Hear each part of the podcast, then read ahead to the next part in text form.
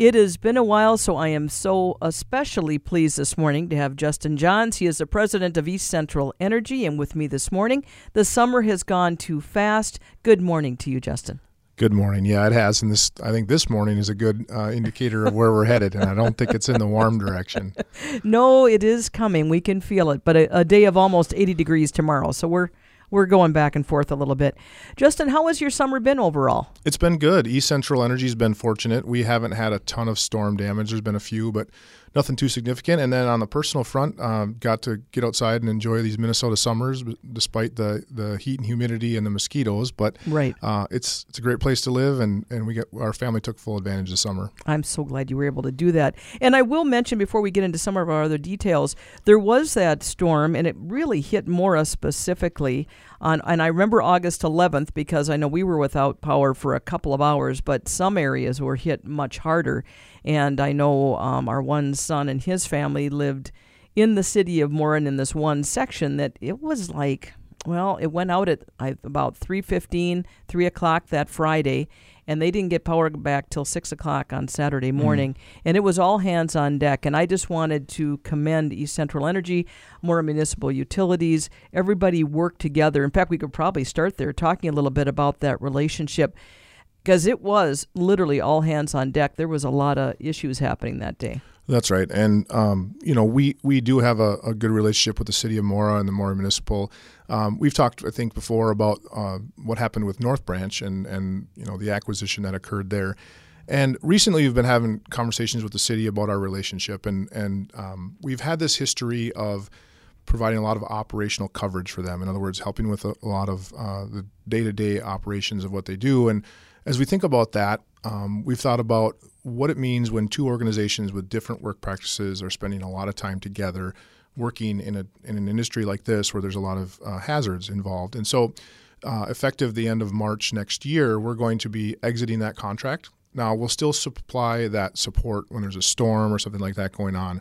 But on the day to day, the city is going to be ramping up. Uh, in fact, I think they're hiring a couple positions mm-hmm. now and so we're really excited to see where that goes. I know the city is committed to making investment in the utility and, and kind of getting things um, in order and building up the utility. So so it'll be exciting to see that.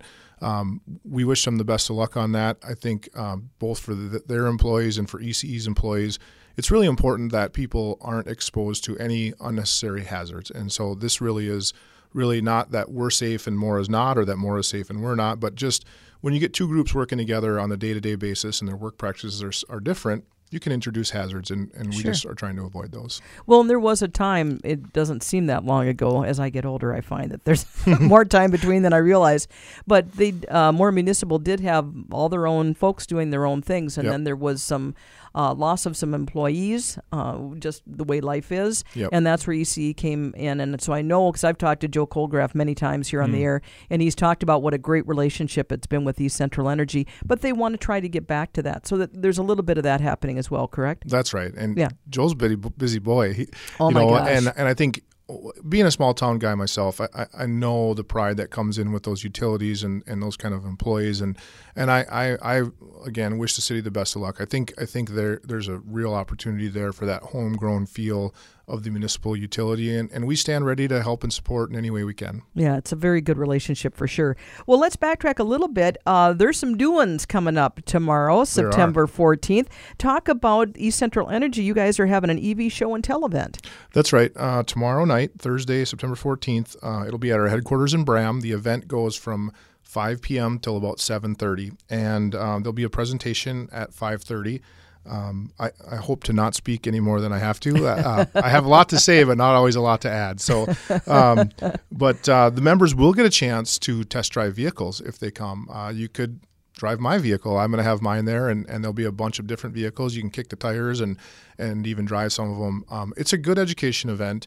You and I were talking earlier about um, kind of the unfortunate political football that electric vehicles have become um, in the industry or in our society, I guess. Um, but the reality is, uh, the technology is there and it's coming, and there's a lot of things to do before we're going to be able to say that you know everyone should drive an electric vehicle, and and maybe that day never comes, right? Um, there's a lot of reasons to uh, believe that gas and diesel vehicles will be around for a very long time, But I think for a lot of people, electric vehicles can make a lot of sense. And so uh, I guess my advice to people is um, be open minded, be willing to learn. And hey, on Thursday, you could swing by tomorrow night and learn a little bit about uh, what's out there and uh, the realities of it. I've driven an electric vehicle now for two years and never been stuck on the side of the road, never had to have a generator to charge my vehicle up. Um, but there are challenges. There are real challenges, and and uh, like a lot of things, whether it's you know fuel injection, automatic transmissions, seatbelts, airbags, we've seen progression in the automotive industry,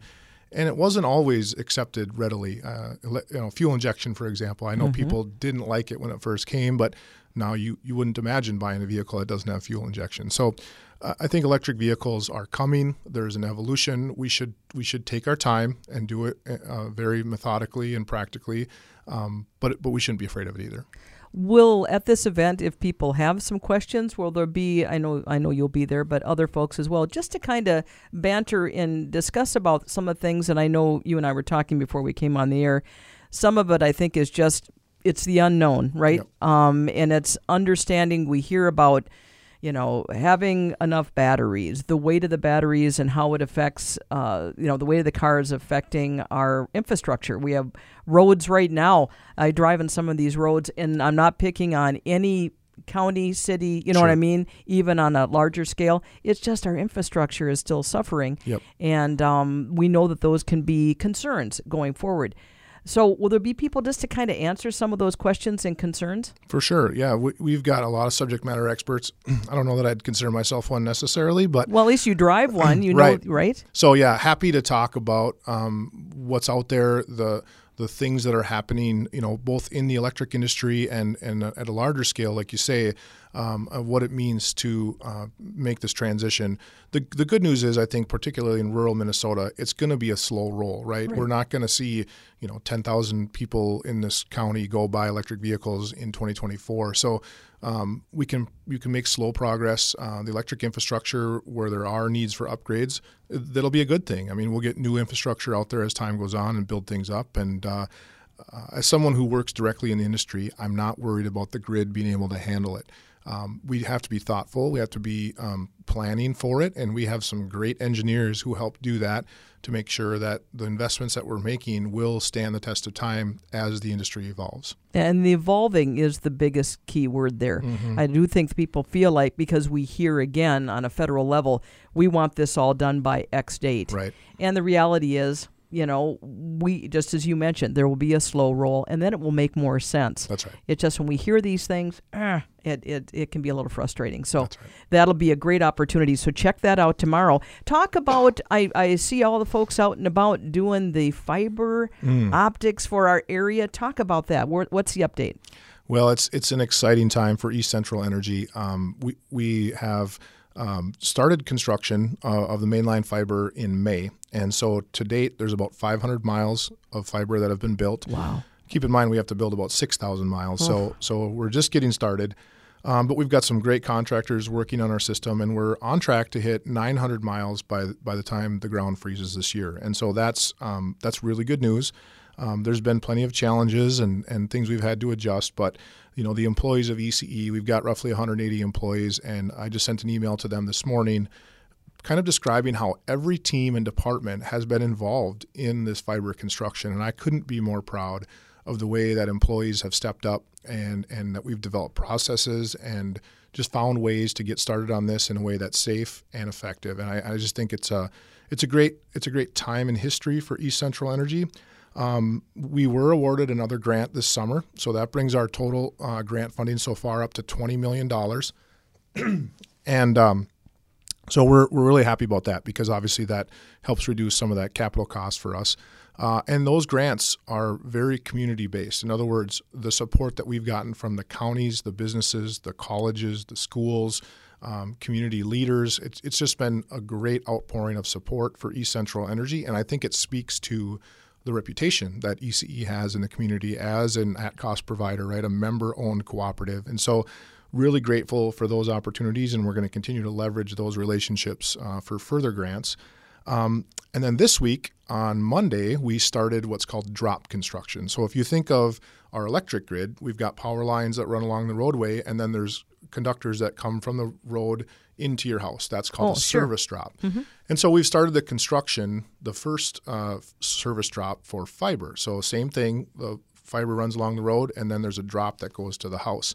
And so we're going to have to develop, obviously, a lot of those over the next few years. And so we're really trying to get that process dialed in. Um, but we got the first one um, built on Monday, and we anticipate uh, getting these service drops live uh, by winter time. Uh, we've had about 11,000 people expressed interest, and so we certainly encourage people to visit uh, the website, eastcentralenergy.com, and um, ecefiber.com in particular is the place where they can sign up and express interest. And then as we build in those areas, we're going to reach out to those people who have expressed interest and let them know that we'd like to have them sign up for a package, choose what package they'd like, and um, schedule the installation of the fiber. So it's a really exciting time. There's certainly a lot of challenges and adjustments and strategies to talk about, but um, I think the future is bright for East Central Energy, and I think ECE Fiber is going to be a great supplement to the safe and reliable electricity that we provide. For someone listening who, because with the stream especially, we we reach out in much bigger areas. Certainly, can you just give a real basic idea? I know East Central Energy covers a big area, but you talked about miles and how far you have to go. What would be the general vicinity that you guys are doing this? Yeah, so ECE service territory, um, you know, in kind of a rough way of explaining it, if you went from Superior, Wisconsin, which is just outside of Duluth, down to about St. Cloud and over to Taylor's Falls. Okay. And that's kind of that triangle is basically our service territory. Now we go a little further into into western Wisconsin, um, and we serve a little bit north towards Mille Lacs Lake, but but basically that triangle is our service territory. And so um, this fiber build is about a five year build now. I would anticipate that we may go a little longer than that, just based on supply chain and, and just getting everything done. I mean, it took us almost 90 years to build our electric grid. I was going to say, five, Five years, years for is fiber pretty is pretty quick. Yeah, um, but but it, but I know people are excited, and and someone out there is going to be the last person to get hooked up, um, and so we're just urging people to be patient. Um, we are kind of starting in that Cambridge area and working our way up uh, north and west, and you know kind of out out from there because that's where we're connecting to the internet and um, and so the grid or the network that we're building is going to be reliable. It's going to have multi um, feeds, so it'll be fed from multiple places. But um, it, it, you know, it's just like any project. It takes a while to get things rolling, and so I think years two and three are going to be really exciting times uh, for the membership. They're going to see a lot more of it. will as so let's say they're in Cambridge first. Once that's going, they can start right away. Or does it have to be completely done before they can start up? Do you know what I'm saying? No, we're going to be providing internet service to people um, by the end of the year. So In real time. Okay. people will have internet access by the end of this year. Okay, just wanted to clarify that. And before I let you go, there's some big football happening uh, coming up on Friday, and East Central is going to be out. This is a game every year that draws a lot of people in, and that's the Mora Pine City football game that's this Friday, by the way. You guys are going to be out there. We are, and and it's kind of funny. We've got this internal uh, at on our executive team.